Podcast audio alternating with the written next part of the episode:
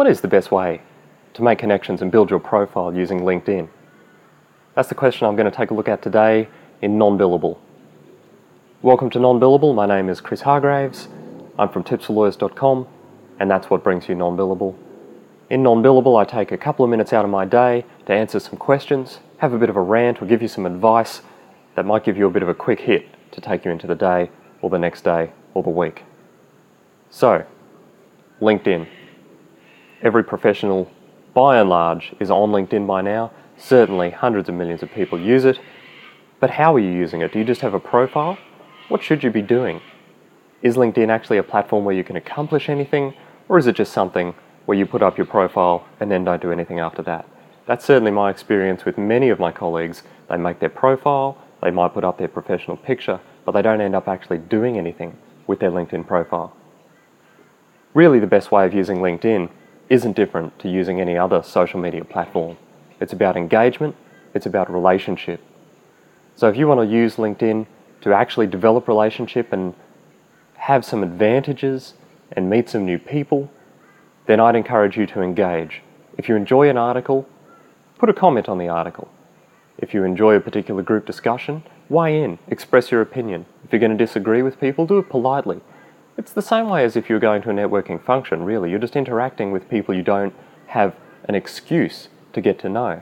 But that's okay, they're on LinkedIn. They're there because they want to network and they want to connect with people as well. So look, if you're a newbie to LinkedIn, here's what I'd do. Get your profile up to scratch so that it's an accurate representation of you.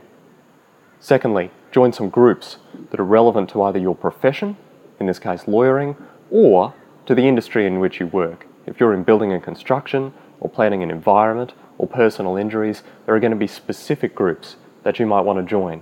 And that's a great way to get engagement because groups are where a lot of the discussion happens and you can really get to know people because with groups in LinkedIn, you have an excuse to contact people.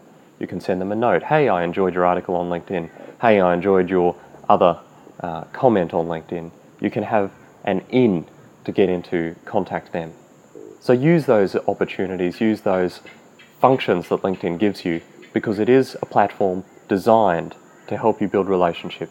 No different to any other social media platform, it just has a unique set of tools. So that's how I'd use LinkedIn.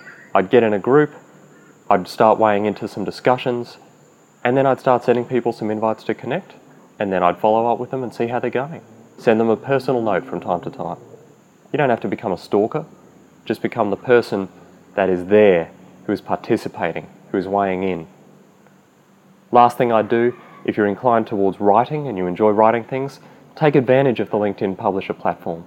It's pretty easy to use these days. They are rolling it out, so depending on when you're listening to this, you might or might not have access to it, but you will sometime soon. And if you enjoy writing articles, then why not put an article up? It might get seen, it might get noticed, it might get commented on.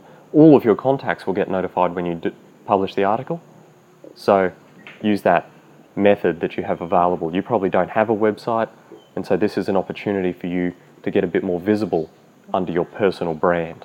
Don't forget, not everything has to be your firm. You can build your personal brand, and you should be as well. That's how I'd use LinkedIn. That's how you should be using LinkedIn. If you haven't already, subscribe to Nonbillable, either in iTunes or on YouTube. There should be a button appearing if you're watching the video. Otherwise, if you're on iTunes, then feel free to leave a comment or a review. I'd really appreciate it. It'll help us stand out a little bit more as we're trying to participate in this. Thanks very much. I'll see you next time.